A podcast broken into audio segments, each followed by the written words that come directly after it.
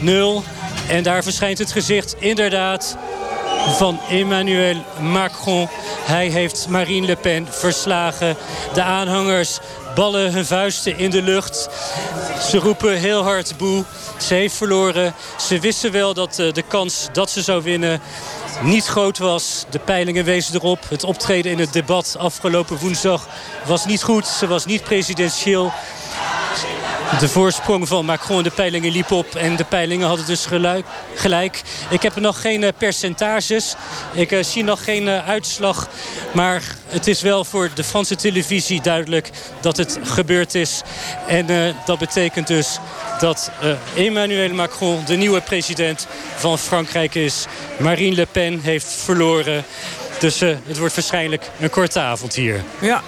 Um, nou, maar gelijk eventjes naar, naar jou, Niek, pas. Um, 65 procent um, Macron en Le Pen 34. 34,9, bijna 35.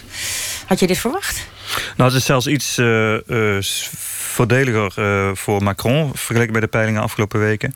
Hij stond rond de 60 procent, nou 65 procent. Er werd al verwezen naar het debat afgelopen woensdag. Dat heeft veel gedaan. Uh, het is heel veel kritiek gewoon met Marine Le Pen... dat zij dat debat met Macron niet goed, heeft, uh, niet goed is ingegaan. Nee, het wordt niet presidentieel, viel net ja. Dat is heel belangrijk in Frankrijk. Zo'n debat, dan moet je als kandidaat laten zien... dat je het waard bent om Frankrijk ook te kunnen regeren. nou, en daar is zij niet in geslaagd. van de andere kant, de tweede conclusie hierbij is... 35 procent voor het Front Nationale. Dat is natuurlijk ongekend uh, in een uh, tweede ronde van de presidentsverkiezingen. Uh, dat is een, een, bijna een verdubbeling van het percentage dat haar vader in 2002 behaalde in de tweede ronde. Toen hij destijds tegen Chirac uitkwam, de zittende president. Ehm, dat wil zeggen dat meer dan 10 miljoen Fransen op het Front National ja. hebben gestemd. En dat is ook een record. Dus die conclusie ligt er ook. Die moeten we absoluut meenemen in de analyses vanavond. Um, Kim Putters, ja. eerste reactie van jou, Sociaal en Cultureel Planbureau. Ja, dat betekent dus dat Macron uh, president van een, uh, van een diep verdeeld land wordt. Uh, want het aantal mensen dat op het Front National gestemd heeft... is dus veel hoger dan de vorige keren. Um, en als je ook naar de analyses kijkt... van waar mensen op het Front National gestemd hebben... en waar mensen op Macron gestemd hebben... zie je ook dat het samenhangt met stad-platteland. Mm. Hoog-laag opgeleid. Eigenlijk precies wat we in Nederland ook zien. Frankrijk is een verdeeld land. Ja, ja er loopt echt een scheiding. Zag je bij de eerste ronde van, van Noordwest naar Zuidoost... diagonaal door, dwars ja. door Frankrijk, hè? Ja, ja je ziet dus dat uh, vooral in de steden... waar veel hoger opgeleiden wonen, ook wat jongere mensen wonen... dat daar toch anders gestemd wordt dan op het platteland. Uh, en, en die scheidslijn zie je heel duidelijk terug. Dat zag je ook in Engeland, hè, bij de brexit. Daar zag je dat Londen uh, heel anders gestemd had, pro-Europa. En dat zie je nu ook in Parijs. Dat zou mijn verwachting zijn. Ik weet niet wat we straks voorbij krijgen. Dat in Parijs veel meer mensen op Macron gestemd hebben... dan op Marine Le Pen. Dus je ziet die scheiding heel duidelijk terug. Je ziet dit ook... Um, zag je ook terug bij de Amerikaanse presidentsverkiezingen. Ja, ja die scheiding zag je heel duidelijk. Uh, wat nog een element dat van belang is uh, uh, in deze uitslag... is dat uh, één op de vier Fransen thuis zijn gebleven. met, dus ze zijn niet naar de stembus gegaan. Een kwart van de Fransen ja, is gewoon niet, heeft niet gestemd. Ja, en dat is historisch. Dat is sinds 1969 niet meer voorgekomen. Dus het land is niet alleen verdeeld... maar er is ook nog steeds een hele grote groep kiezers... zeer en zeer ontevreden. En die komen dus niet opdagen is dat ontevredenheid of is dat... Uh, laat maar zitten, ik, ik, ben, uh, ik ben er klaar mee? Ja, niet willen kiezen tussen uh, Le Pen en Macron. Er werd ge gezegd, er is een deel van het electoraat... dat niet wil kiezen tussen de cholera en de pest. Hè, zoals het werd, werd verwoord. ja, dus die ontevredenheid die is er ook. Mélenchon-kiezers wilden niet kiezen voor ja. Macron. Hè. Goed, wij gaan naar Frank Renaud. Frank. Goedenavond. Goedenavond. Um, wat, kan jij, wat is het laatste nieuws? Wat kan jij vertellen? Nou, het laatste nieuws is de juichende menigte bij het Louvre, bij de piramide, waar een enorme menigte van mensen, aanhangers met vlaggen staat te zwaaien. Natuurlijk de Franse driekleur vanwege die overwinning van Emmanuel Macron. Die natuurlijk nog groter is dan we eigenlijk al dachten. De voorspellers, de opiniepeilers zeiden allemaal de laatste dagen... het zou zo'n 62 procent worden. Nou, daar gaat hij toch ruim overheen nog. 65,1 zeggen de prognoses nu om 8 uur stipt. Maar laten we ook niet vergeten, 34,9 voor Marine Le Pen. Een hele memorabele score een historische score voor het Front National. Ook de partij heeft het nog nooit zo goed gedaan. Maar goed, 65-1 voor Macron. Dat is echt een stevig mandaat van de kiezers wat hij hier heeft gekregen. Ja, even voor de duidelijkheid, Frank. Dit zijn prognoses. Maar kennelijk is het zo duidelijk dat we hiervan uit kunnen gaan? Ja, die prognoses zitten er meestal niet naast die om 8 uur bekend worden gemaakt. Want die zijn gebaseerd op echte tellingen. In een 200 tot 500 stembureaus zitten gewoon mensen van die peilingsbureaus. Die tellen de stemmen daar. Daarna wordt er een wiskundige formule op losgelaten om tot een landelijk gemiddelde te komen. Er wordt bijvoorbeeld gecorrigeerd voor de grote steden. Want daar komen de uitslagen pas later van. Maar die prognoses van 8 uur zijn echt heel erg betrouwbaar. Het kan nog wel nou, een paar tiende van procent anders worden. Maar dit is de score. En het verschil is natuurlijk ook zo groot. 65 tegen 35 de, eh, de winnaar zal niet meer veranderen. Nee, nee oké. De opkomst, daar hoorde ik niet pas net al eventjes over... die is historisch laag. Ja, sinds 1969 is het niet zo erg geweest. Hè. Nou, Niek zei inderdaad, de verklaringen zijn heel erg duidelijk. Hè. Mensen hebben er genoeg van. Ze hadden genoeg van die twee oude partijen. Maar dit, deze twee kandidaten die overbleven, Macron en Le Pen... waren ook niet voor iedereen overtuigend. Veel kiezers hebben in een lastig parket gezeten... want die wilden tegen Le Pen gaan stemmen... maar vonden Macron geen betrouwbare kandidaat... omdat hij bijvoorbeeld een verleden als bankier had... een man van het geld was, daar houden Fransen niet zo erg van... maar ook omdat hij in de socialistische regering heeft gezeten. Maar goed, het heeft hem niet parten gespeeld in die zin... dat zijn, uh, dat zijn resultaat tegenvalt in ieder geval. Nee, goed. Uh, Frank, dankjewel. We komen uiteraard later bij je terug. Laten we eens gaan kijken bij Gerry Eikhoff. Want die is bij Emmanuel Macron. Emmanuel Macron die houdt buiten bij het Louvre... bij die grote glazen piramide van het museum... zijn verkiezingsbijeenkomst. Uh, hoe is het daar nu, Gerry Eikhoff? Nou, eerlijk gezegd is het uh, op het moment weer rustig. was toen de uitslag bekend werd een enorm gejuich natuurlijk. Dat kun je je wel voorstellen. Want hier staan de echte aanhangers van Macron. Hè. Dus niet de mensen die lang geaarzeld hebben. Niet uh, niet de mensen die vooral tegen Le Pen wilden stemmen, maar zijn echte aanhangers, de mensen die het helemaal zien zitten met zo'n nieuwe jonge president en met zijn nieuwe politieke beweging. Macron zelf is hier nog niet, die is op zijn hoofdkwartier elders in de stad. Daar zal hij uh, elk moment een toespraak kunnen geven en hij wordt hier verwacht zo rond een uur of tien. Er staan hier duizenden mensen. En wat ik zei, het is alweer wat rustiger geworden. Omdat de mensen kijken naar grote schermen. Mhm. Waar een, uh, waar een uh, politieke uitzending is, een verkiezingsuitzending. En dat proberen ze toch echt allemaal heel goed te volgen. Maar geloof me, de stemming zit er desondanks heel goed in. Er wordt onophoudelijk gezwaaid. Ik weet niet waar de mensen de kracht vandaan halen. Met grote, met grote Franse vlaggen. En het is eigenlijk, ja, het is eigenlijk een beetje te vergelijken met die keer dat Frankrijk wereldkampioen uh, voetbal werd. En uh, ik denk dat het feest hier nog wel heel lang door zal gaan. Waar is het feestje? Hier en uh, Gerry, wat gebeurde er toen die prognose bekend werd bij jou? Ja, een explosie, een explosie van gejuich. Mensen, uh, mensen springen, vlaggen in de lucht, elkaar op de schouders slaan, zoenen. Sommige mensen ook uh, huilen. Want ja, weet je, het, is toch, het was toch wel echt een opluchting. Want uh, Macron die stond al die tijd wel heel ver voor in de peilingen. Maar ja, dan moet het toch nog maar gebeuren. En bovendien, ja, dat hij zo duidelijk gewonnen heeft dat wordt hier ook wel echt, dat wordt hier ook wel echt gevierd. Mm. Goed, um, wij komen uiteraard ook weer bij jou terug, uh, Gerry. Later in deze uitzending. Um, laten we eens kijken bij Matthijs van der Wiel, bij Le Pen. Want ja, daar moet toch een dubbel gevoel heersen, kan ik mij voorstellen. We stelden hier al, uh, 34,9% van de stemmen is uh, meer dan ooit voor Front Nationaal. Maar ik kan me ook ja. voorstellen, Matthijs, dat het geen feest is. Nee, want uh, ze stond op 40. Hè, en er zijn echt uh, veel mensen in haar partij die echt geloofd hebben... dat zij de nieuwe president van Frankrijk kon worden. Die ervan overtuigd waren dat het uh, populistische programma van Le Pen... dat dat een meerderheid van de Fransen zou aanspreken. En dat de hele strategie van de partij om de afgelopen jaren... zich als acceptabeler voor te doen. de harde randjes ervan af te, te schaven. Dat dat allemaal zou helpen om haar echt in het Elysée te krijgen. En dan is is het nu een uitslag, ja, als het klopt, met rond 35. Dat is nog veel minder dan ze de afgelopen week dachten. Ook al wisten ze dat uh, haar uh, kansen niet zo heel groot waren. Zeker naar het debat hè, van woensdag, waar ze weinig presidentieel was.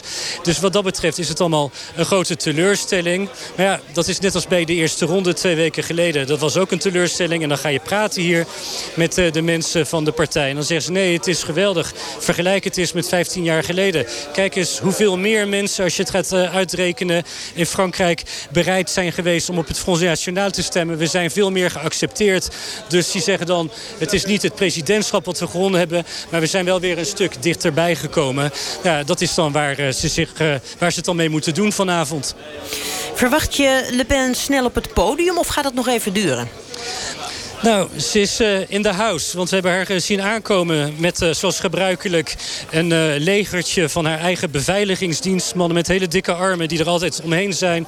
En die zijn allemaal voltallig hier aanwezig... in dit chalet in het park aan de oostkant van Parijs. Dus ze is er, niet in de zaal nog. Ergens in een ander zaaltje met de mensen om haar heen. Haar campagneteam. Ja, als je een nederlaag moet toegeven, als je zo'n toespraak moet houden... daar wacht je meestal geen uren meer.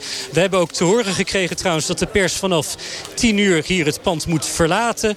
Ja, het zal niet heel erg laat worden, denk ik hier. Nee, nee als je dat zo omschrijft, inderdaad. Um, Kim Putters, wat is jouw indruk van... Uh, laten we nog eventjes voor de mensen die nu inschakelen... Uh, teruggaan naar de prognose van de uitslag. Macron uh, dus 65,1% van de stemmen. Le Pen 34,9% van de stemmen. En jij zei net al, um, Kim, dat het ja, toch een, een, president zal worden... Macron van een diep verdeeld land. Wat zijn jouw gedachten daarbij? Ja, nou, in ieder geval als je nu het gejuich ziet... dan is het volgens mij, hè, als je wint, dan heb je vrienden. En dan, maar, maar het zijn wel een hele verdeelde groep vrienden. Kijk, ik denk dat er mensen uit overtuiging op hem gestemd hebben. Maar heel veel Fransen hadden waarschijnlijk iets anders willen stemmen... en hebben nu op hem gestemd. Dus het is een, een heel gemengd gevoel overwinning, zou ik willen zeggen. Mm. Maar wat het voor Europa betekent... het betekent wel dat er een Franse president komt... die nou ja, op een constructieve manier wil gaan proberen... om de EU te hervormen. Dat is bijvoorbeeld ook iets wat ik er nu uh, zou uithalen. Denk, nou ja, uh, daar zal hij nog een flinke kluif aan hebben. Want het anti-EU-gevoel is in heel veel landen... Uh, flink gegroeid. De, uh, het aantal stemmen dat uh, Le Pen haalt, is daar ook een uiting van. Mm. Daar zal hij echt iets mee moeten. Dus een van zijn belangrijkste opgaven wordt volgens mij ook... van hoe gaat Frankrijk zich tot de Europese Unie verhouden. Ik begrijp dat uh, het inderdaad heel snel gaat in ja, Frankrijk bij Matthijs van der Wiel. Op een heel klein podiumpje in deze kleine zaal. Dan gaan de Franse vlaggen de lucht in en de blauwe rozen. Dat is het symbool van de partij van haar campagne. En ze gaat nu haar toespraak houden. D'outre-mer et de l'étranger. Les Français ont choisi un nouveau président de la République et ont voté pour la continuité. J'ai appelé M. Macron pour le féliciter de son élection et parce que j'ai à cœur l'intérêt supérieur du pays, je lui ai souhaité de réussir. Le Pen zegt dat ze Macron al gebeld heeft om hem te feliciteren en om hem een succes te wensen. ainsi que les militants qui m'ont soutenu et accompagné tout au long de cette campagne. Dankt haar campagneteam en alle mensen die campagne gevoerd hebben voor haar. Ainsi que les personnalités qui m'ont soutenu pour leur choix courageux et fondateur. En Par ce résultat historique et massif, les Français ont désigné l'Alliance patriote et républicaine comme la première en daar zegt ze het. Dit is een uh, historisch resultaat. Ze heeft niet gewonnen, maar ze heeft een andere partij gevonden die met haar wilde samenwerken. En dat is de doorbraak. toute légitimité à représenter une force d'alternance ou même d'opposition crédible. Le premier tour a entériné une décomposition majeure de la vie politique française par l'élimination des partis anciens. Door deze verkiezingen is bij de eerste ronde het oude systeem naar huis gestuurd. Kapot gemaakt. De grote traditionele partijen links en rechts waren niet in de tweede ronde. Je serai à la tête de ce combat en ze richt zich op de parlementsverkiezingen over een dikke maand. Dat is het eh, volgende gevecht. Dan moeten er 577 parlementszetels worden verdeeld. Daar gaat ze campagne voor voeren. Proberen op die manier oppositie te voeren. s'est engagé dans une stratégie d'alliance doit lui aussi profondément se renouveler afin d'être à la hauteur de cette opportunité historique et des attentes des Français exprimé lors de ce second tour. Je proposerai donc d'engager une transformation profonde de notre mouvement afin de constituer une nouvelle force politique que de nombreux Français appellent de leur vœu. Ze heeft het over een hervorming van haar partij om die nog groter te maken. tous les patriotes à nous rejoindre afin de participer au roept alle patriotten op om haar uh, achter haar aan te, aan te gaan staan. Dat is zoals uh, de Fransen die, die op haar stemmen noemt patriotten versus de globalisten. Waarmee ze ook haar electoraat groter probeert voor te stellen. Iedereen die van Frankrijk houdt en minder van de Europese Unie wil... die de grenzen wil sluiten, moet achter haar komen staan. En dat kan bij de volgende verkiezingen. Het was een hele korte toespraak, want ze is alweer van het minuscule podiumpje af. Gaat nu de zaal in tussen de paar honderd, veel meer zijn het er niet. Aanhangers uh, instaan, wordt omhelst. En dat is het dan, wordt uh, gezoend. Hele korte toespraak van uh, Marine Le Pen. Ik zei het al, het uh, wordt een korte avond. Ja, dankjewel. Pas precies hier in dit uur. Zo, Matthijs van der Wiel. Uh, Niek Pas uh, heeft driftig meegeschreven. Zij zegt wel een aantal rake dingen natuurlijk. Hè? wat valt jou het meeste op? Nou, twee dingen. Eerste plaats, zij plaatst Macron meteen in continuïteit. Continuïteit met het bestaande systeem. Uh, dus zij zet hem duidelijk niet neer als iemand die een alternatief gaat bieden voor Frankrijk. Ik denk dat dat heel belangrijk is, natuurlijk vanuit haar perspectief. En tweede, uh, belangrijk, en dat zagen we al een aantal dagen aankomen. Zij uh, positioneert zich als de eerste oppositievrouw, oppositiepartij, oppositiepolitica op dit moment in Frankrijk. En zij vertegenwoordigt, dat wil ze daarmee natuurlijk zeggen, het alternatief. Ja. Dus op, dat, op deze manier probeert zij nu al een voorschot te nemen op de uh, uh, Kamerverkiezingen over een aantal weken. Dat is heel interessant. Hè? Die parlementsverkiezingen die eraan komen, daarvan zegt zij, daar richten wij ons nu op. Dat is in juni. Uh, dat gaat voor Macron nog een probleem worden om daar die, een meerderheid überhaupt? of, of... Ja, nou, hij heeft gezegd dat hij in alle 577 districten met kandidaten komt. Uh, voor uh, de helft uh, zijn dat bestaande kandidaten, tenminste van de bestaande partijen. Dus ja. zowel van links als van rechts. En voor de helft komen die uit, nou, zoals zij dan zei, uit de maatschappij. Nou, wie dat zullen zijn, zullen we zien. dat wordt dus lastig. Um, um, het politieke landschap ligt dus op dit moment open. Hè, dus mm. links en rechts, die oude partijen, die liggen overhoop. Da da daar, wordt... daar, daar heeft zij gelijk in. Hè? Zij zegt de oude partij, het systeem is kapot gemaakt. Deels? Of hoe, nou ja, hoe kijk jij daarnaar? Het oude systeem is kapot gemaakt uh, ja. op dit moment. Maar we zullen zien met de Kamerverkiezingen... in hoeverre die uh, oude partijen ook veerkrachtig zijn. Ze zullen uh, zichzelf niet zomaar in de uitverkoop doen. Kim? Nou ja, eigenlijk zie je bij alle verkiezingen die we nu in Europa hebben gehad... dat links en rechts eigenlijk niet meer de goede, de goede verdeling is. De oude linkse partijen halen net zo goed mensen van rechts en andersom. Mensen stemmen veel meer op vraagstukken zoals immigratie, Europa. Ja, en wat vroeger links was, dat is dan nu misschien iets heel anders. Dus ik mm. denk dat links-rechts heeft het heel moeilijk. En dat zie je ook in Nederland met de opkomst van nieuwe partijen. Dat de klassieke linkse en rechtse partijen niet meer de positie hebben die ze hadden. En dat zien we denk ik nu in Frankrijk ook gebeuren. En je ziet natuurlijk ook dat bijvoorbeeld, eh, maar dat zie je goed in, in Nederland en Amerika... dat sociaal-cultureel uh, dit soort partijen als eh, Front National heel erg aan de rechterkant staan. Uh, en en uh, economisch juist linkser. Ja, maar je ziet natuurlijk dat heel veel andere partijen ook die dat rechtsere standpunten inmiddels overgenomen hebben. Als je kijkt hoe uh, linkse partijen inmiddels ook over immigratie spreken... of over de mhm. Europese Unie spreken... waren dat vroeger klassiek rechtse thema's. En dat loopt nu volstrekt door elkaar. Nick? Nou, je zou zelfs, misschien is het plaatje nog, uh, nog compliceerder voor de komende verkiezingen. Uh, de oud-links-rechts verdeling die, nou, die staat onder druk.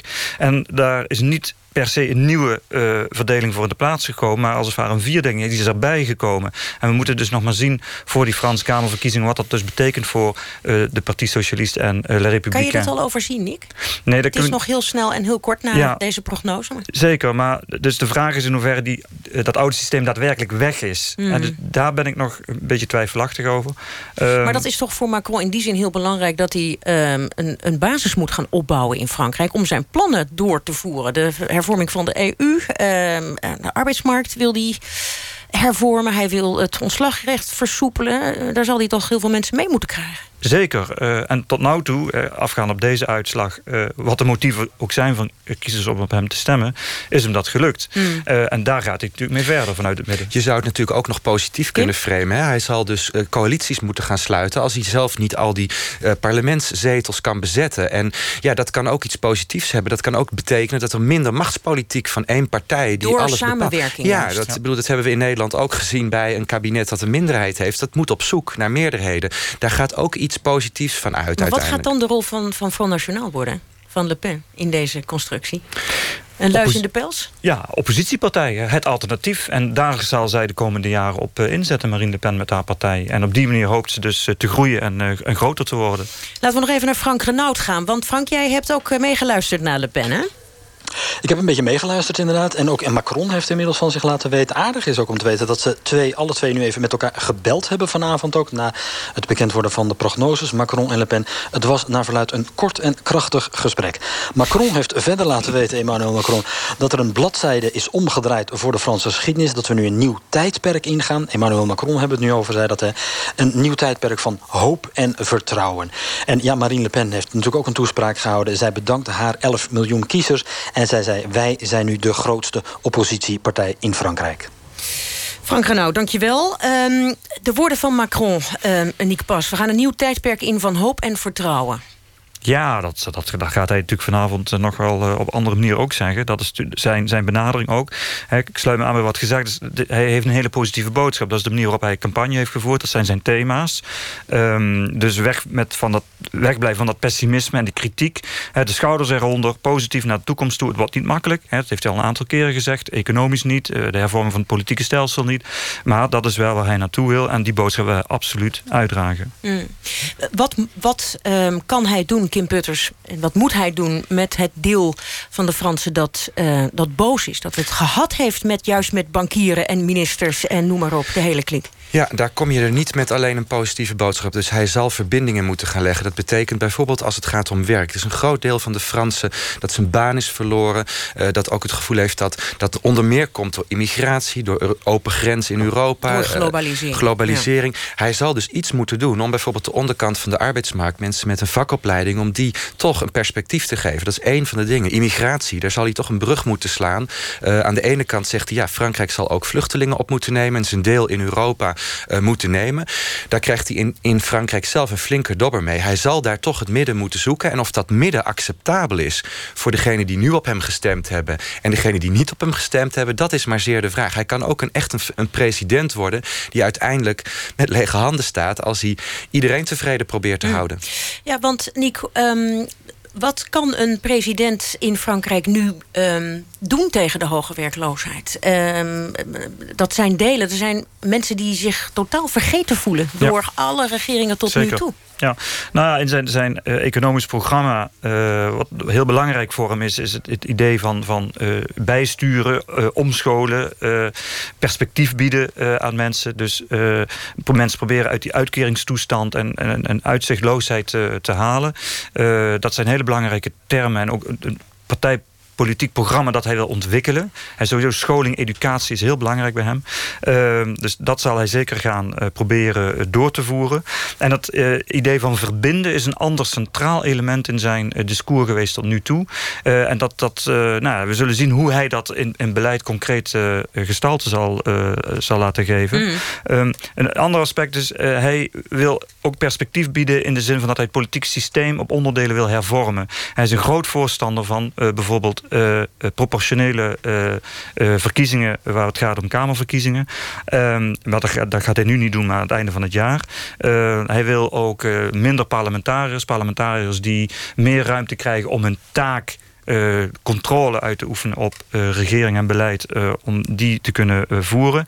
Um, dus dat zijn een aantal maatregelen die hij wil nemen... om nou ja, toch een nieuwe wind, meer lucht, meer adem... door dat systeem te blazen. En tegelijkertijd economisch ja, op zoek te gaan naar... waar liggen de mogelijkheden om die massawerkloosheid in Frankrijk aan te pakken. Wat een ongekende uitdaging voor Macron is dat, Kim Putters? Ja, dat is een enorme uitdaging. betekent eigenlijk dat hij de economie moet hervormen... Ja. de politiek moet hervormen... en ook nog eens de EU wil hervormen. Ja, ook nog even erbij, ja. Nou, ja. dat is wel een enorme agenda. Ja. Ja, maar ja, hij zal wel moeten... want dat is wel waar de onrust in de samenleving vandaan komt. Ja, maar, maar het, het, het, voelt voor mij allemaal als, als wat laat. Uh, ja, en, er is en, al zoveel schade in Frankrijk. Als je de verpaupering ziet in bepaalde gebieden in Frankrijk... hoe krijg je dat weer is, op de rails? Het is wat laat en het is misschien zelfs ook nog wel te weinig. Als je kijkt dat de Fransen er nu over spreken... dat ze bijvoorbeeld de pensioenleeftijd... hij wil het op 62 houden, geloof ik. Wij praten over 67. Ja. Dus wat er allemaal nog voor ons ligt... Mm. Uh, in termen van wat de Fransen nog op hun bord gaan krijgen... aan pensioen, aan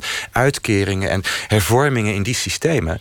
Uh, ja, in een vergrijzende samenleving, ja, nou, ja. dat is nogal wat. Ja, en bovendien zie je toch in, uh, wereldwijd... maar vooral in het Westen, een ontwikkeling volgens mij... waarbij er met arg argusogen gekeken wordt naar globalisering en, en liberalisering.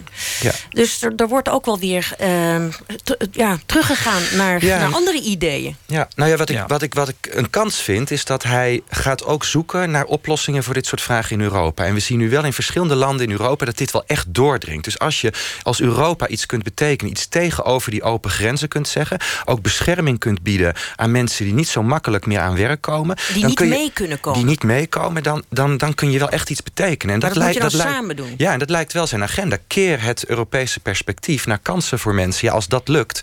Uh, en ik zie die kansen nu wel. Ja, ja maar de, zie je die eh, Europese ook, Niek? Ja, daar gaat hij zeker op inzetten. Dat is heel belangrijk voor hem. Hij was een van de weinige kandidaten die daar heel positief en heel constructief over dacht. En dat wordt een mm. belangrijk uh, agendapunt voor hem. Um, en in, in het verbinden uh, ook absoluut. hij is zeker niet iemand waar het gaat in het economische programma... die ehm, het, laten we zeggen, Anglo-Saxische model omarmt... en nou, deregulering, flexibilisering tot in een treuren gaat doorvoeren. Dat daar waren, niet... waren de aanhangers van Mélenchon wel bang voor, hè? Ja, maar dat is natuurlijk de manier waarop zij ook uh, hem proberen neer te zetten... waarop zij natuurlijk ook politiek uh, bedrijven. Um, dat zal hij zeker niet doen. Hij, hij, blijft natuurlijk in een bepaalde Franse traditie... waarin de staat een grote rol speelt, staan. Mm -hmm. Dus hij zal daar ook een soort middenweg uh, gaan proberen te vinden, ja. bewandelen. mijn, mijn vraag hè, bij dat, dat hele programma en zijn ideeën is vooral van... Ja, hoe gaat hij dit toch allemaal financieren? Maar goed, dat... Een klein, klein vraagje, Kim Putters. ja. ja, ja. dit is een detail. Maar... Ja, ja, nou ja, de Fransen, uh, maar dat uh, vertelde, vertelde ja, voor de uitzending tegen mij... hebben ook meer met visie dan per se met financiële onderbouwing. Maar dat uh, begreep ik uit jou, dat dat ook historisch gezien vaak zo is. Mensen met een stevig verhaal, met een visie worden gekozen... maar ja, worden dan wel met hun neus op de feiten gedrukt. Nederlanders willen toch vaak eerst zien of het ook betaalbaar is. Ik denk dat dat een groot cultureel verschil is tussen de twee landen. Het gaat nog fijn worden in de Europese Unie. Die strijd ook daar. We gaan eventjes naar een paar reacties van stemmers. Ik weet dat ik in ieder geval contact heb met uh, Gilles Valens. Die kent u, die Franse wijnhandelaar in Gouda... heeft uh, uh, regelmatig in de bus van Nieuws Co gezeten. Meneer Valens, goedenavond. Bonsoir. Bonsoir. U heeft Macron gestemd. Heeft u een mooie ja. avond? Ja, absoluut, ja. ja. Ik vond het toch een heel klein beetje spannend wat, wat zou gebeuren. Maar uh, nou, ik, ik ben uh, eigenlijk, ondanks dat het niet mijn allereerste keuze was in het begin, uh, heel blij wat er gebeurt vanavond. Heeft u al reacties uit Frankrijk gehoord, meegekregen? Nou, ik zit al de, de Franse journaal te, te volgen vanaf, vanaf het moment dat het bekend is, zeg maar. Dus ja, ik zit daar helemaal naar, naar te kijken, omdat het toch wat gebeurd is. Dit dat is niet niks. Nee. Het is de eerste keer dat wij zo'n jonge president hebben die geen ervaring heeft. En dat is interessant wat u daar zegt. Wat verwacht u van deze Macron, uh, jonge president met weinig ervaring? Ja, in ieder geval dat, uh, dat uh, gaan nieuwe dingen gebeuren. Ik vind eigenlijk in één kant toch een beetje spannend. Aan de andere kant wel geweldig dat de, dat de Fransen hebben gekozen van zo'n jong elan, zeg maar. nieuw, nieuw politiek gebeuren en... en toch het vertrouwen in, uh, in een jonge man. En uh, ja, dat vind ik wel uh, heel bijzonder eigenlijk. En u zegt, ik, ik, verwacht nieuwe politiek van hem. Hoe moet die nieuwe politiek er dan uitzien, meneer Verlang? Nou, ik denk dat hij, dat hij gaat... hoe dat gaat precies, precies uitzien, dat weet ik niet. Maar dat gaat heel erg anders uitzien... dan al die, die oude oude politieke mensen die er weer tot nu toe gehad hebben. Mm. Het is, het is een, een jonge man in zijn manier van, uh, van werken. En uh, uh, hij spreekt bijvoorbeeld vloeiend Engels. Nou, zoals wel mee de, een van de eerste die, die vloeiend Engels spreekt. dat is een bijzonderheid in Frankrijk. en wat, wat is uw reactie op um, de prognose voor Le Pen? 34, nou ja, wat is het? Nou, 34,5. Ja. dus... Uh, uiteindelijk, uh, ja, dat is al een beetje te wel voor mij. Maar uh, ja, we hebben afgelopen woensdag met het debat gehoord wat, wat, wat soort mensen denken over, over collega's of concurrenten en hoe ze denken over de politiek en zo. Dus we kunnen heel veel schreeuwen en uiteindelijk komt er geen inhoud en zo. Dus ik ben blij dat, dat, dat het eigenlijk zo geworden is. Is dat debat heel bepalend geweest, denkt u? Nou, dat denk ik wel. Ja? Dat denk ik heel erg. Dat heel veel mensen zijn geschrokken van nou, zie je, je gaat toch niet van zo iemand stemmen. Omdat die, die kan alleen maar schreeuwen en die, die, die heeft geen, geen inhoud. En, dus ik, ik, denk het, ik denk het wel. En het, toch uiteindelijk dat heel veel mensen zijn toch boos, teleurgesteld. En toch op het laatste moment gaan ze toch stemmen voor iemand die toch meer te vertrouwen is. Wat voor wijn drinkt u vanavond bij deze overwinning van Macron? Nou, even niet geen wijn, maar wel een champagne. Kijk. een fijne ja, avond. Dat, dank u wel. Dank u. U ook. Dag. Aan de andere kant is Patricia Chagnon, woont al jaren in Frankrijk... en is lid van het Front National. Mevrouw Chanon, goedenavond. Ja, goedenavond. Hoe is dit nieuws bij u gevallen? Uh, hoe is het nieuws bij ons gevallen? We hebben natuurlijk gekeken uh, naar de, de, historische score die de Front Nationaal heeft behaald. We, zijn, uh, we hadden in de eerste ronde, Marine Le Pen had 7.600.000 stemmen. En uh, vanavond uh, gaan de stemmen ergens tussen de 11 en de 12 miljoen liggen, voor, volgens de vooruitspellingen.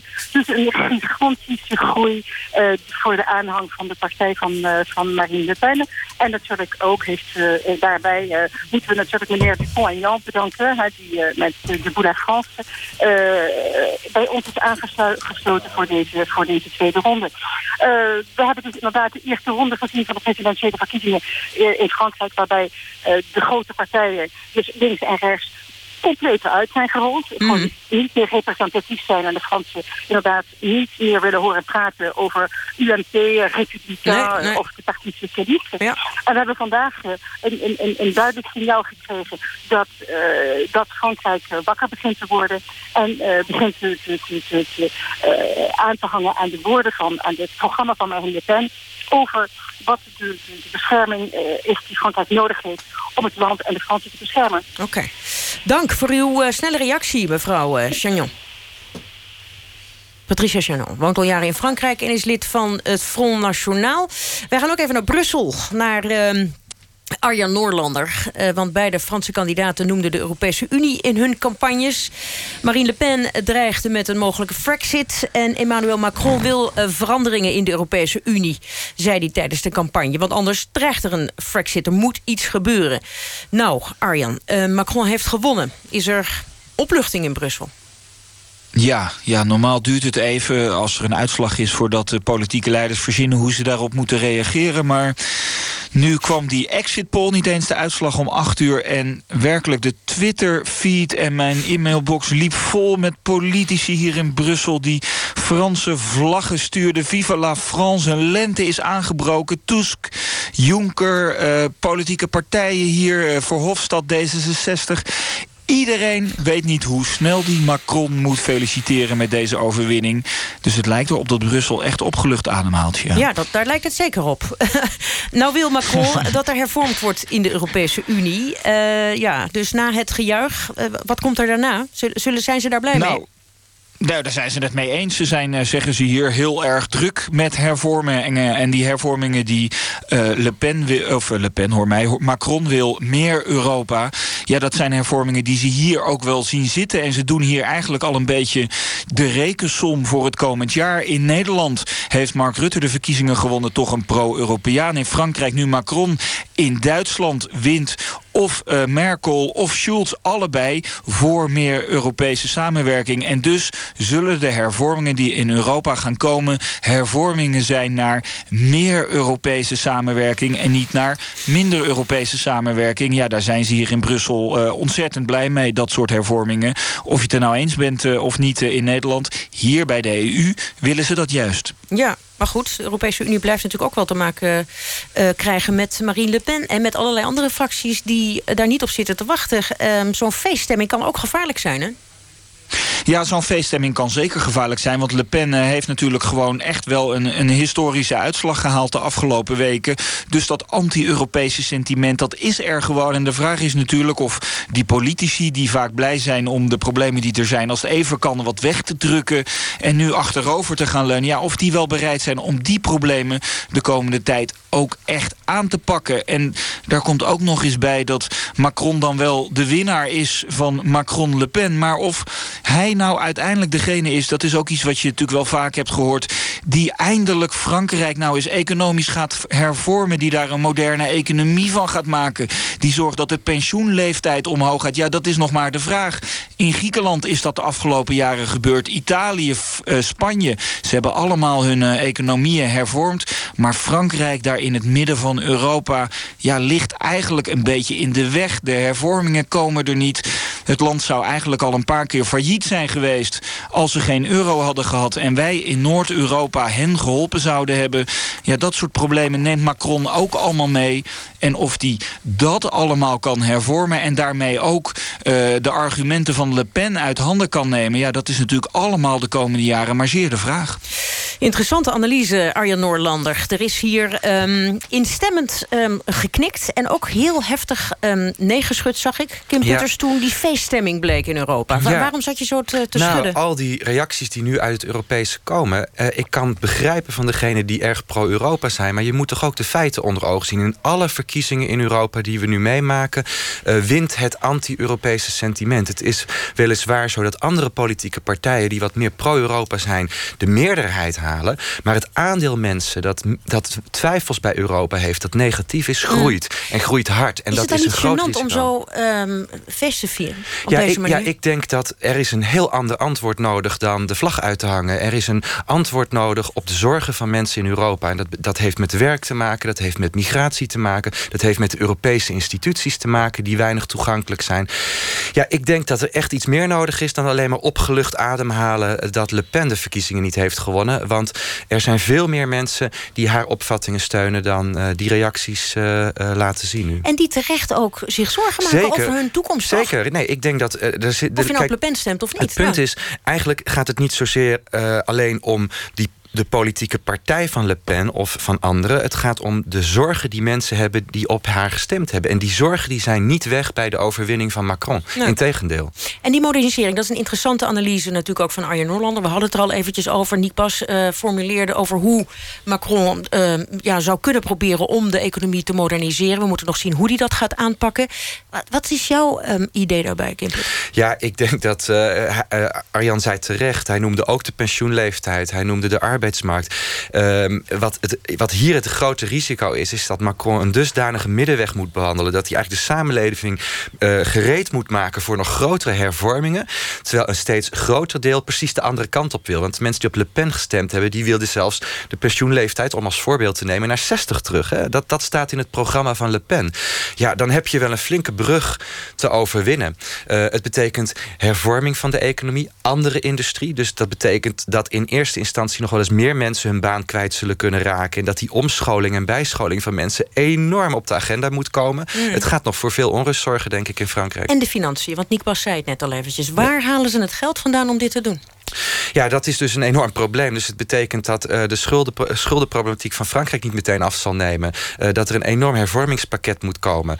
En ja, uh, ga er maar aan staan. Ja. Ja. Nick, reageer eens op uh, alle woorden van zojuist. Ja, nou, dat, is, uh, dat, dat er in Europa iets moet gebeuren, dat is duidelijk. Um, even nog uh, in herinnering te roepen dat Marine Le Pen heeft deze verkiezing niet gewonnen. Ze heeft de Europese verkiezingen in Frankrijk een aantal jaren geleden glansrijk gewonnen. daar was natuurlijk al een grote mate, veel Fransen bleven thuis. Maar desalniettemin, Front National heeft dus daar echt een stempel gedrukt. Mm. Dus dat is zeker iets om rekening mee te houden. Het is heel benieuwd hoe, hoe Macron dat doet. Een ander gegeven dat nog binnenkwam... Uh, afgezien van het kwart van de Fransen... dat vandaag niet naar de stembus is gegaan... en wat ook een historisch gegeven is... dat 12% van de stemmen die zijn uitgebracht... blanco stemmen zijn. Zo. Dat is nog nooit zo hoog geweest. Dus dat zijn toch wel een aantal kanttekenen... die we kunnen plaatsen bij de overwinning kan van Macron. Kan je inschatten welke kiezers dat zijn geweest? Zijn, die, zijn dat aan, aan de linkerzijde de Mélenchon-aanhangers... die het niet over hun hart kunnen verkrijgen... om op uh, een liberaal te stemmen, op Macron? Die zullen daar zeker uh, uh, bij zitten. maar het is ook niet ondenkbaar dat de aanhangers van Fillon... die niks zagen in de kandidatuur van Macron... hier ook onder kunnen worden geschaard. Ehm, maar goed, dus dit is in ieder geval nog nooit zo hoog geweest. Wat zegt het je? Nou, het is dat, dat de, overwinning van Macron, het is het feestvieren vanavond, de opluchting die her en der is.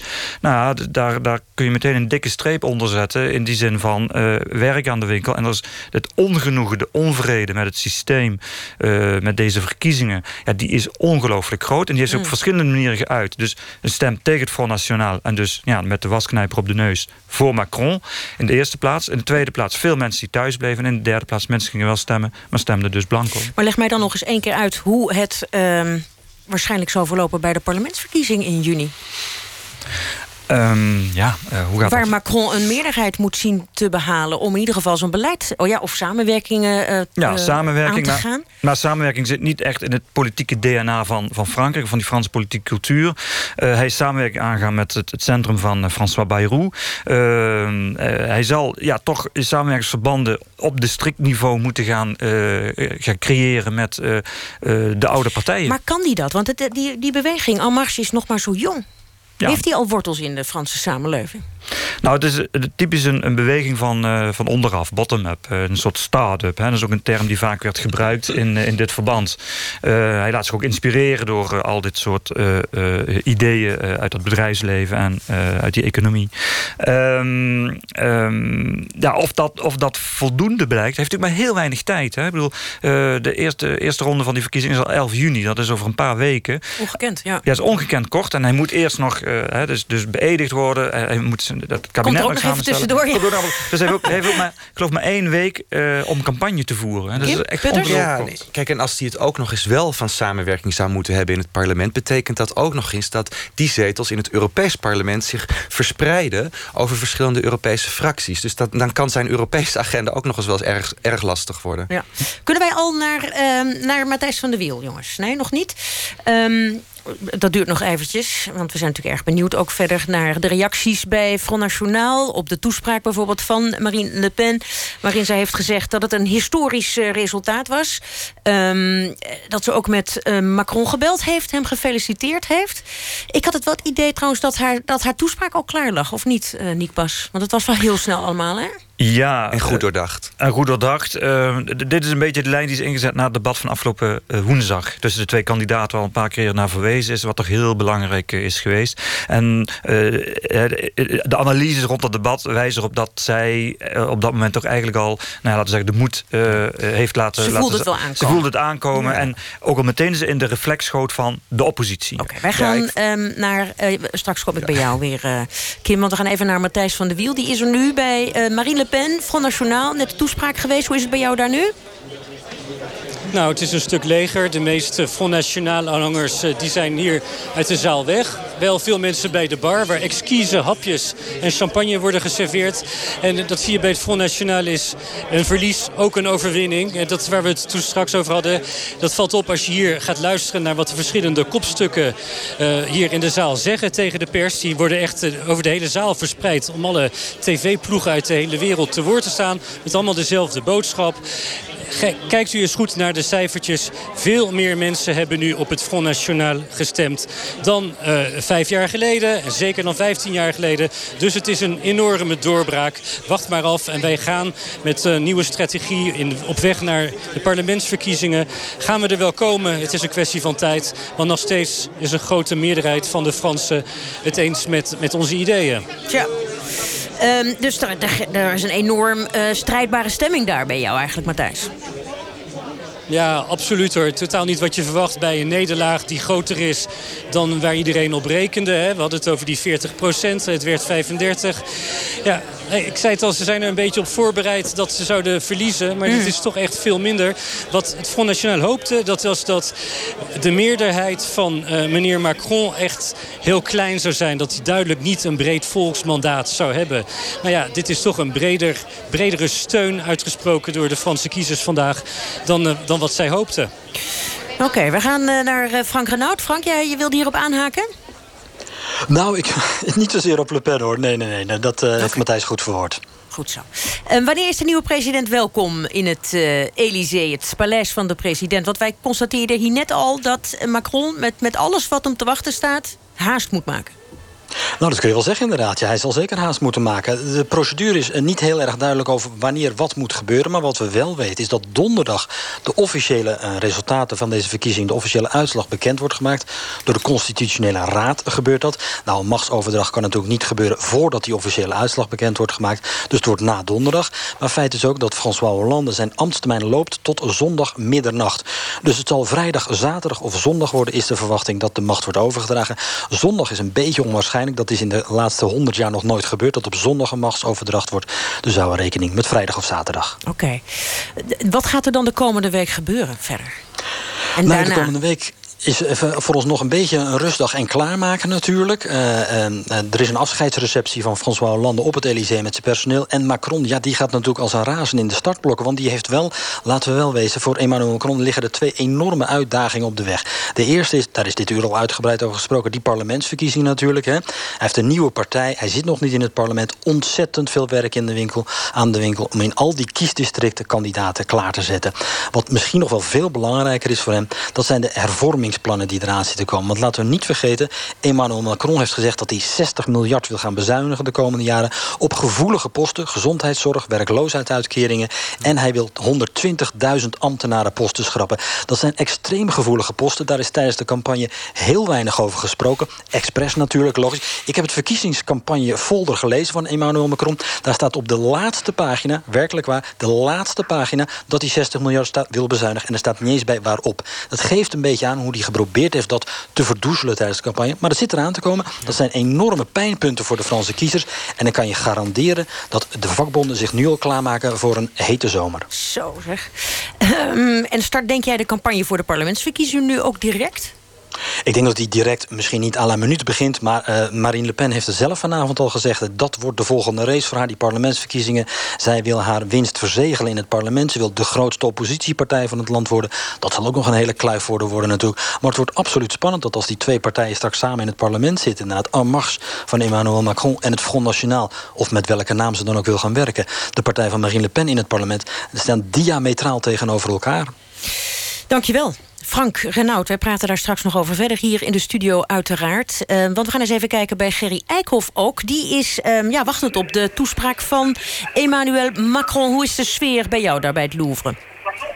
Ja, de sfeer is heel, is heel uh, vrolijk. De mensen zijn natuurlijk enorm blij. Het is ook uh, heel veel drukker geworden dan het om acht uur was. Toch heel veel mensen kennelijk die thuis de uitslag hebben afgewacht alvorens ze hierheen kwamen. En het, het plein hier voor de ingang van het Louvre, dat staat nu toch wel echt vol. We hebben zojuist ook een eerste, een eerste optreden gehad, een eerste artiest. Die moet me vergeven, de naam van de man ben ik vergeten.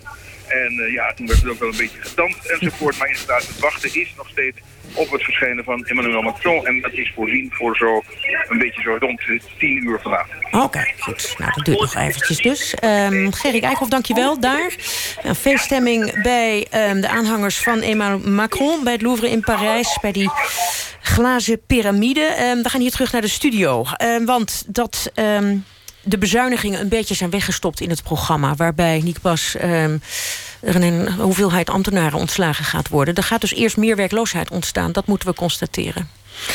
Ja, nou ja, dus dat cijfer van 60 miljard bezuinigingen, dat, dat, ja, hij gaat dat ergens realiseren. Maar goed, zoals al terecht werd aangegeven, het is helemaal niet duidelijk uh, hoe en waar precies. hij, geeft maar hij wil van heel veel ambtenaren af. Hij wil van veel ambtenaren af. Dat, hebben heel veel kandidaten geroepen. Uh, de, de, vraag of dat zo makkelijk uh, gebeurt natuurlijk. Hè. Zoals al gezegd, die vakbonden staan wel in de startblokken. Ja. dus dat kan inderdaad een hete zomer, heet najaar worden. Ja, want even voor luisteraars die Frankrijk niet zo goed kennen. Hè. De vakbond is daar heel sterk en, en voert om niets actie. Dus zeker nu.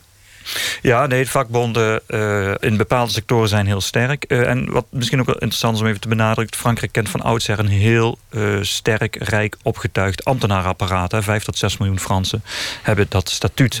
En dat is natuurlijk wat dat betreft een, een soort waterhoofd. En, maar dat is ook een gegeven in het leven van de Fransen. Dat is een zekerheid eigenlijk, ja, hè? absoluut. Ja. ja. En die gaat Macron ze ontnemen? Of hoe, hoe moeten we dat... Of zo, zo gaan ze het misschien voelen, hè, kan ik me voorstellen. Ja. Ja, nou, het, wordt, het, het, zal, het zal een flinke teleurstelling worden. Ik zie ook net uh, op Twitter voorbij komen dat 43% van de Fransen heeft vooral op Macron gestemd omdat ze tegen Le Pen waren.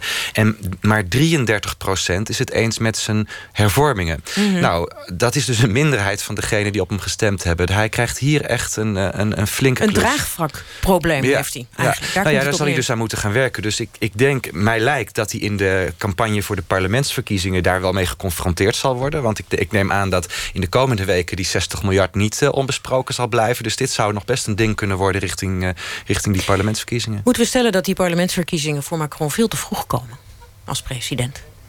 Nick Pas. Uh, ja, wellicht. Van, ja, uh, maar ook een uitdaging. Hij heeft nu wel het momentum. Hij heeft dat mandaat. Je kunt zeggen het is een, een, een ruim mandaat. Het is een mandaat onder druk. We hebben de verschillende elementen aangehaald. Uh, maar het is wel nu het momentum. Uh, en wat dat betreft is het ook nu of nooit... om mm -hmm. die, die legislatieve, dus die parlementsverkiezingen...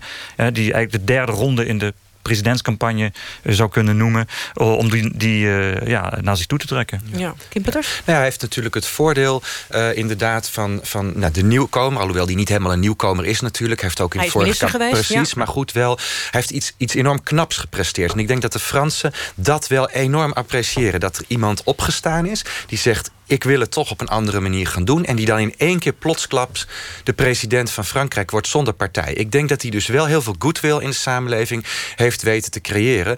Daar zal hij op moeten bouwen de komende tijd, denk ik. Ja. ja. Nick Bas, je zit uh, instemmend. Ja, absoluut. Ja, dus de goodwill, uh, de, de dynamiek van het moment, uh, zijn uitstraling. daar, daar zal hij het voor moeten hebben, absoluut. Ja, maar goed, een deel van de Fransen heeft het juist helemaal gehad hè, met, met dat soort... Ja, wat hem enorm zou kunnen helpen... is wanneer hij ook daadwerkelijk in het Europese een slag weet te slaan. Europa moet natuurlijk iets. De Engelsen zijn afgehaakt. In alle landen is er een anti-Europees sentiment. Ja, als het hem lukt om ja. op een positieve manier... een aantal hervormingen in gang te zetten... dan kan hij ook dat in Frankrijk denk ik heel erg gebruiken. Maar wat is, hoe is zijn onderhandelingspositie in Brussel? En volgens mij uh, weet heel Europa hoe ontzettend belangrijk de Duits-Franse as voor de Europese samenwerking is. Zonder een hechte samenwerking tussen Duitsland en Frankrijk uh, is er weinig toekomst voor een sterke Europese Unie. Ik denk dat hij daarop zal moeten varen. En als Angela Merkel. Dus hij moet gelijk gaan bellen met Merkel? Ik zou dat nog vanavond doen. Oh ja?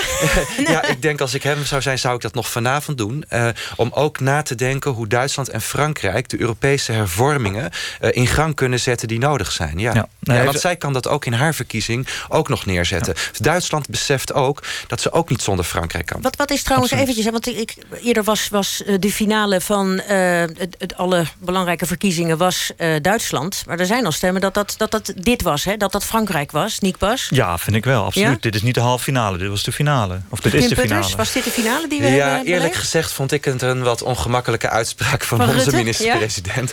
Omdat ik denk dat um, uh, het, het anti-Europese sentiment komt ergens vandaan. Dat is niet overwonnen, dat is niet weg. Dat was niet weg na onze verkiezingen, dat is na vandaag niet weg. En dat is ook niet weg na de verkiezing in Duitsland. En daar is nog steeds geen afdoende antwoord op Terwijl gevonden. hij dat wel zei, het populisme Dat- is ho... uh, Ja, het- de finale zou wat mij betreft zijn als er in Europa weer meer draagvlak ontstaat voor een manier van samenwerken waar de meerderheid van de Europese bevolking achter kan staan. En dat antwoord heb ik nog niet gezien. Nick Pas? Ja, maar dat is op middellange termijn volgens mij. Uh, nog even terug naar Merkel en, en Ja. uh, Macron. Uh, ze hebben elkaar al ontmoet, dus die, die- dat contact is al eerder gelegd. En was het dat is een toch, prettige ontmoeting? Ja, volgens mij wel. Weet je dus, dat, ja? ja? ja, zeker. Uh, en um, wat heel belangrijk is... Ja, is dat is wel belangrijk. nou, Ze wat heel hebben bier en wijn gedronken. Precies. Eh, wat, wat heel belangrijk is, en dat is een Franse traditie... is dat de nieuwe president eh, eh, het eerste bezoek is aan eh, Berlijn. Dus dat geeft ook al het Ja. gewicht en het het belang Ja. van die eh, as eh, en die relatie. En met wie moet er daarna gaan praten voor het Europese verhaal, Kim Putters? Ik, zat, ik moest even denken aan het bezoek van Merkel aan het Witte Huis. Dus ik dacht even, wanneer komt Donald Trump in beeld? Die zal misschien nog niet eh, gebeld hebben met Macron, dat weet ik niet. Maar ja, eh, ik denk eerlijk gezegd, eh, ook qua uitstraling... Dat, dat het wel eens zou kunnen zijn dat hij het goed kan vinden met, met Mark Rutte. Dat zou me niet verbazen. En Waar zie jij ideologische overeenstemming? nou, hij heeft al aangekondigd, Macron, dat hij zich ook aansluit bij de liberale fractie, volgens mij. Nu kijk ik even naar Niek.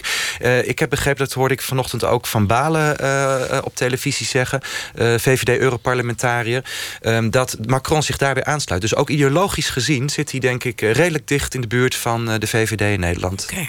Ehm, eh, misschien wel de nieuwe premier van... opnieuw de nieuwe premier van Nederland, Mark Rutte. Nick Bas. dus dan zou dat een eerste contact... Dat, dat, dat zou ook zinnig zijn als, dat, als daar een ideologische overeenstemming is. Dat zou heel mooi zijn, ook voor de uh, Nederlands-Franse betrekkingen natuurlijk. Ja, ja. Goed, um, kunnen wij nog even naar Frank Renaud, jongens? Frank Renaud, heb jij nog laatste nieuws?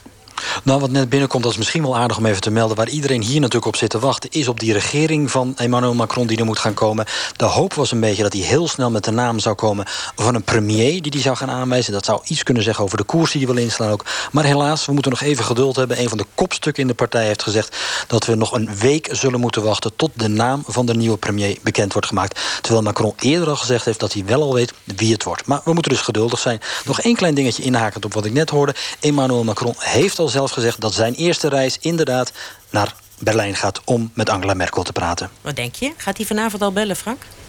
Mm, hij heeft al gebeld met Le Pen. Dat was een kort en krachtig gesprek, zoals we al zeiden. Ik denk niet dat het er vanavond van komt om te bellen. Uh.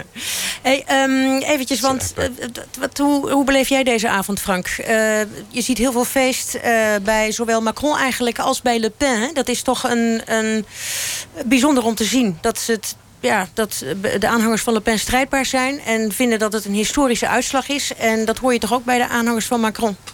Absoluut, en dat is het ook. Ze hebben ook allebei gelijk, denk ik. Hè. Het is historisch natuurlijk omdat er twee kandidaten de tweede ronde hebben gehad... die allebei zich profileren als vernieuwend, als van buiten het systeem. Wat natuurlijk niet helemaal klopt, maar zo profileren ze zich. Dat was de eerste slag. Dan Emmanuel Macron die gewonnen heeft. Een man waar drie jaar geleden nog niemand van gewonnen heeft. Dat is historisch natuurlijk. En die overwinning uh, van Macron staat uh, in de boeken. Maar Marine Le Pen heeft het absoluut niet slecht gedaan. Het Front National is nog nooit zo groot geweest als het nu is. Dus dat is voor, voor die partij ook een historische score inderdaad. En inderdaad, je hebt gelijk, in heel de stad, in heel Parijs... heerst toch een soort stemming. Ja, we hoorden net Gerry en Matthijs al hè, bij die twee bijeenkomsten. Maar hier op de Champs-Élysées, waar ik sta... toeterende auto's gaan een lopende band voorbij. En iedereen roept uit de raampjes Macron. Ja, hoe zal dat in de, op het platteland zijn bijvoorbeeld? Een stuk rustiger, denk ik. Ja, hè? Nick Pas, dankjewel Frank.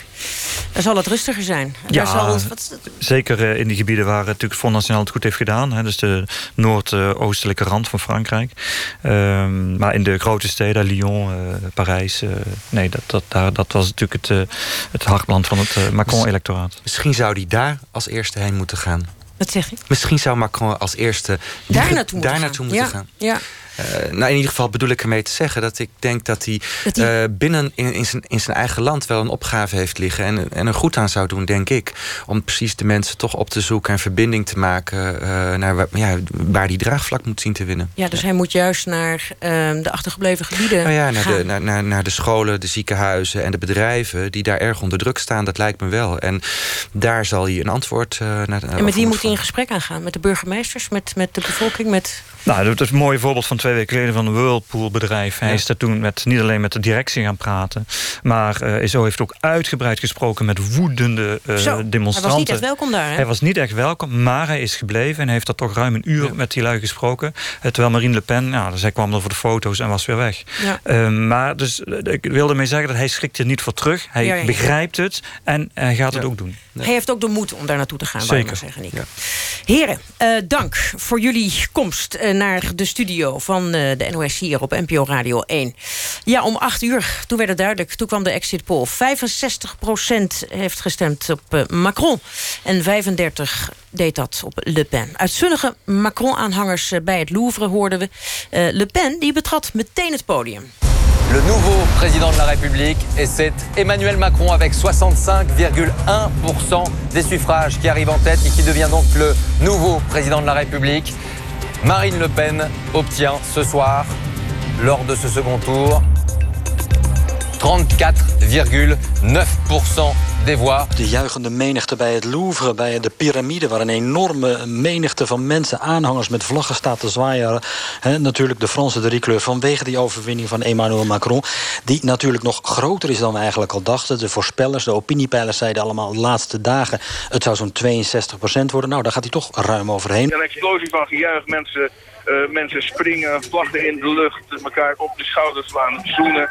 Sommige mensen ook uh, huilen. Want ja, weet je, het, is toch, het was toch wel echt een opluchting. Par ce résultat historique et massif, les Français ont désigné l'Alliance patriote et républicaine comme la première En daar zegt ze het. Dit is een uh, historisch resultaat. Ze heeft niet gewonnen, maar ze heeft een andere partij gevonden die met haar wilde samenwerken. En dat is de doorbraak. Al dus Le Pen in haar toespraak, die heel vlot kwam. En niet lang duurde, net als het telefoongesprek eh, met Emmanuel Macron... om hem te feliciteren. Macron heeft nog niet gesproken, die is nog niet aan zijn toespraak toegekomen. Wij verwachten dat om tien uur. Daar gaat u meer over horen op NPO Radio 1 in onze bulletins. Ik dank Kim Putters van Show en Cultureel Planbureau... voor je analyses. En Nick Bas natuurlijk, Frankrijk-kenner. Zij waren hier om de, de uitslag met ons te bespreken. Ik wens u een uh, heel fijne avond en verwijs u graag naar het live liveblog van de NOS op nos.nl voor het laatste nieuws.